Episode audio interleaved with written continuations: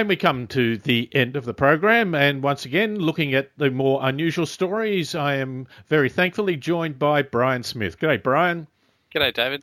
But wearable computing, in a way, uh, you've got a story along those lines. Yes, well, of course, in New South Wales, we've got our, our new Opal cards, our contactless smart card ticket. A very handy thing, a very handy thing indeed. Well, one uh, Sydney person, he's a science, ex science uh, party member, he has uh, had that, the Opal Cards chip implanted into his hand in order that he can demonstrate wearable tech in a very real way. So he swipes his hand across the Opal Card reader he's an unusual fellow. His, his name is Meow Ludo Disco Gamma Meow Meow. And that's his actual name. Uh, the story goes that he changed his name as a bit of a bet. He was known as Disco Stew, apparently, at his workplace, and people basically pooled a whole bunch of money to get him to change his name to a ridiculous name, which he did. At what, as opposed to Disco Stew? Disco Stew was his nickname. Oh, okay. He became oh. Meow Ludo Disco Gamma Meow Meow.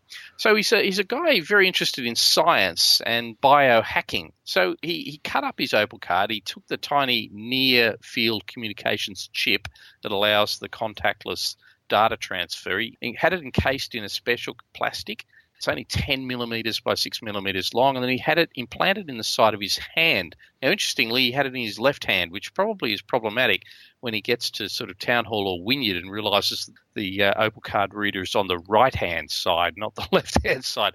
But he used it. Now, interestingly, once this story came out, the New South Wales government pointed out that tampering with the Opal card breached its sort of regulations and that they could cancel his card.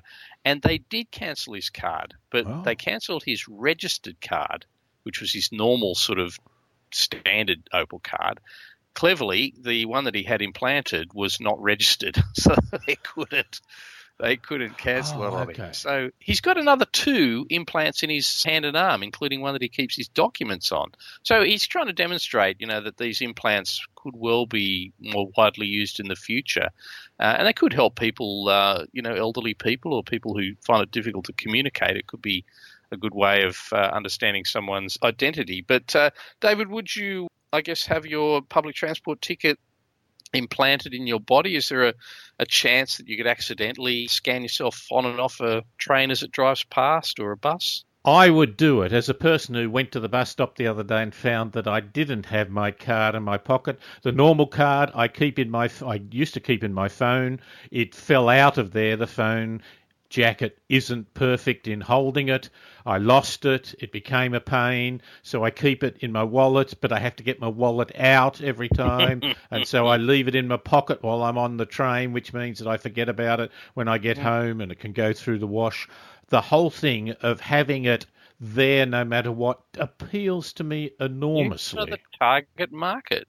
And where would you have it implanted, do you think? Given that this guy's name is Meow Ludo Disco Gamma Meow Meow, I had a terrible vision about where it might just be implanted.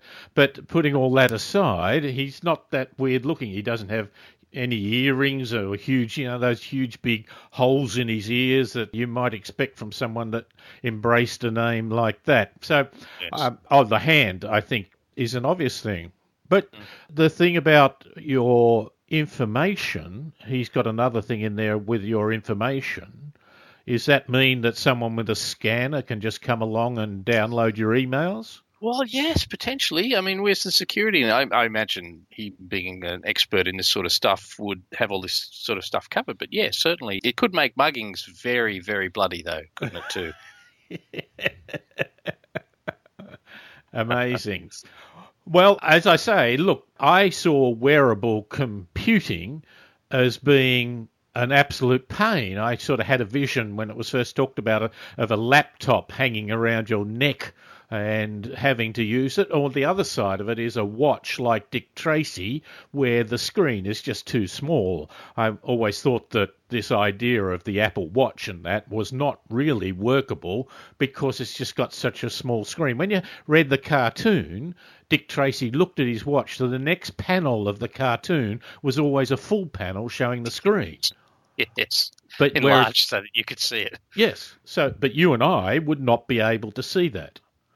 So I never had the vision to see how it works. But this whole miniaturization, I think, is wonderful, or potentially wonderful. Uh, Does that mean someone might hack off my arm in order to get through the train station?